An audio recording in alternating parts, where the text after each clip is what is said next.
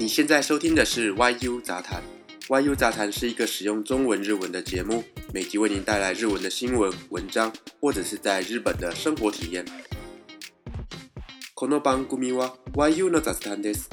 YU の雑談は日本語と中国語で雑談する番組です。主に日本語のニュースや記事、または日本生活の感想を話します。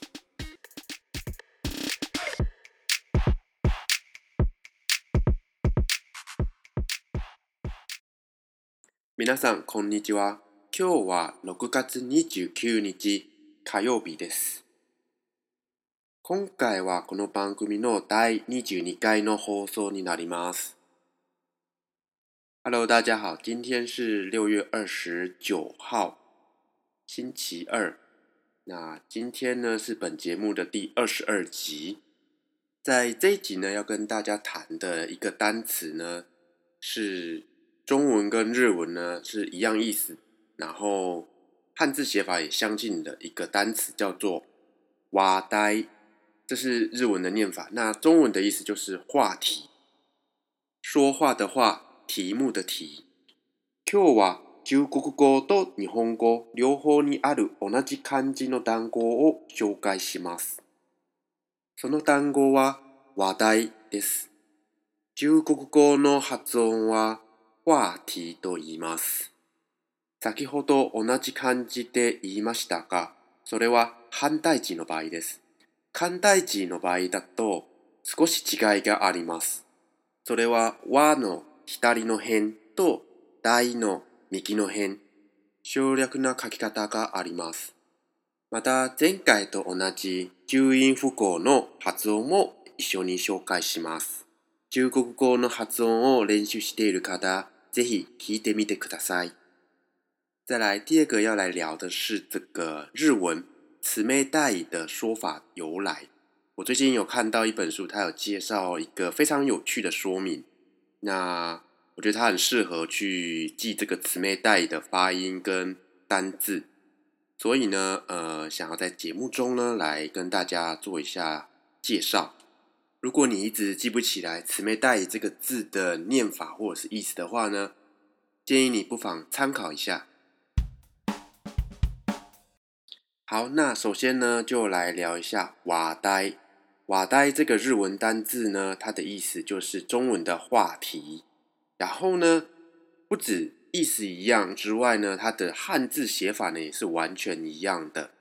所以呢，它是一个你只要学会念法就可以马上能够使用它的一个单字。希望大家能够马上记起来，在跟日本人对话的时候呢，就可以派上用场。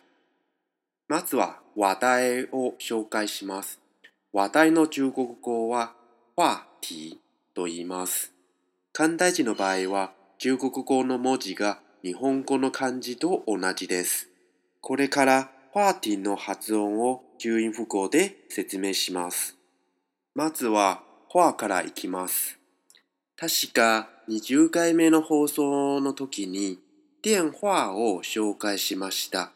その時に「ファー」の発音、注音符号で説明しましたので、今回は練習っていうか復習を兼ねてもう一度説明してみます。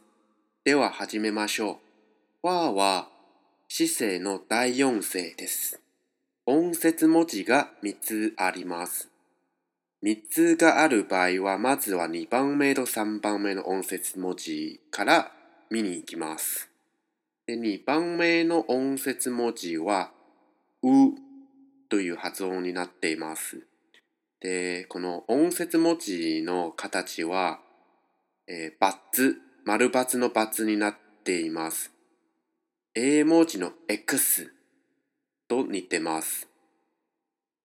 3番目の音節文字の発音は、あ、あの発音になっています。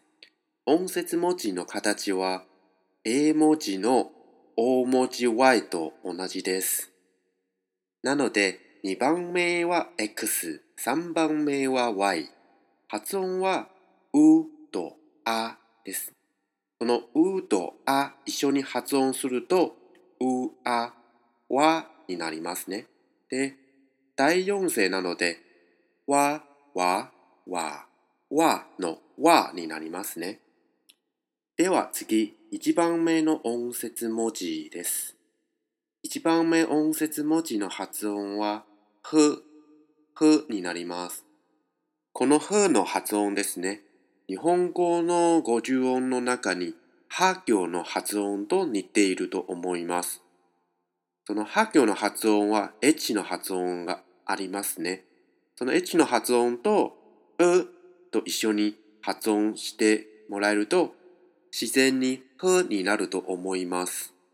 このうの発音は日本語の50音の中にはないと思いますが、中国語の中にはかなりあると思います。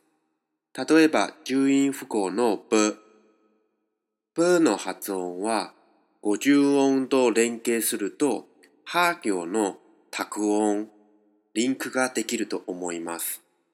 例えば、ば。ばの発音をもう少し細かく分解してみると、b とあの発音がありますね。その b とうを発音してみてください。そうなると、b の発音が出てくると思います。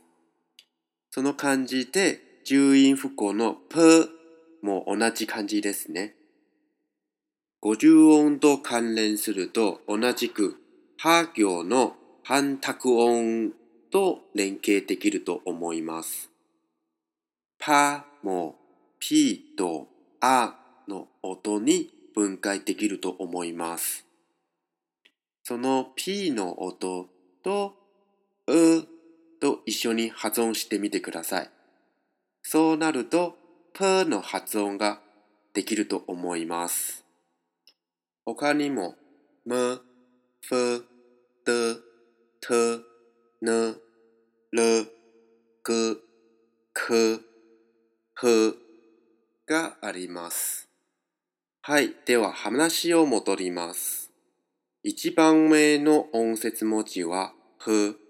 で、二番目と三番目と一緒に発音すると、わ。しかも、第四声なので、わになっています。ふとわ一緒に発音すると、ふ、わ、わになりますね。はい、じゃあでは次の文字、t の発音を説明します。t は2つの音節文字があります。1番目の音節文字の発音は、t、t です。先ほど説明した、うと関連しますね。今回は、他行の t とう一緒に発音してみてください。そうなると、t が出てくると思います。この t の形としては、まずは、むのカタカナを想像してみてください。むのカタカナの上のだいたい3分の1の高さに横線1本入れたら、t の文字になれると思います。次、2番目の音節文字は e ですね。発音としては50音の e と同じになると思います。で、文字の形としては横線1本の感じです。では、t と e 一緒に発音してみてください。t, e, t になりますね。姿勢の第二声にすると t, t になると思います。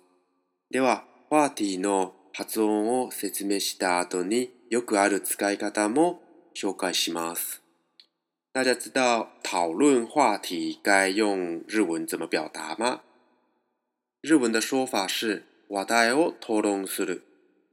話題を討論するの中国語は討論話題。討論イコール討論です。那么聊话题的日文呢？聊话题的日文的话是話題を話す。話題を話すの中国語は聊話題。聊は喋る、話すの意味です。再来。 换话题的日文该怎么说呢？换话题的日文是話題を変える。話題を変えるの中国語は 换话题。换は変えるという意味です。好，再来呢，要来聊的是“冷たい”的一个日文的说法由来。那“冷たい”呢，是一个跟温度相关的形容词，它的中文意思呢，就是冰冷这样子的意思。比方说，“冷たい飲み物” 就是冰凉的饮料，“冷たい風”就是寒冷的风。那我在网络上看到一个说法是，为什么要把“冷たい”呢叫做寒冷或者是冰凉的意思呢？他是这样说的：気温が低すぎると顔や手や足など体の一部が痛くなる経験がありますか？寒すぎると 指先が冷えていて痛みを感じるようになります。爪が痛いという言い方から冷たいになりました。好的，那这一段日文的意思就是说呢，在非常寒冷的时候呢，我们可能脸部啊、手呀、脚啊，就是在身体的一部分呢，可能会因为冻伤而变得有些疼痛，特别是那个手指的部分。那在手指 的日文说法呢，就是“慈妹”，然后痛的说法是“一代”，所以手指很痛就叫做“慈妹嘎一代”，快速连着说就变成“慈妹代”。所以呢，这个温度低到一个让你能够说出“慈妹嘎一代”，那就表示那时候的温度呢已经是非常的寒冷。我觉得这个说法呢，非常的有道理，而且还蛮有意思的，可以帮助你去记忆这个“慈眉代”的说法跟念法，所以在这边特别提出来供大家参考。好的，那今天的节目就到这边做一个段落，希望呢能够有帮助你学到一些新的东西，然后还有我的推特呢会不时的。分享一些日本的新闻，如果你有兴趣的话，欢迎追踪我的推特。好，那我们下一回的节目再见喽，拜拜。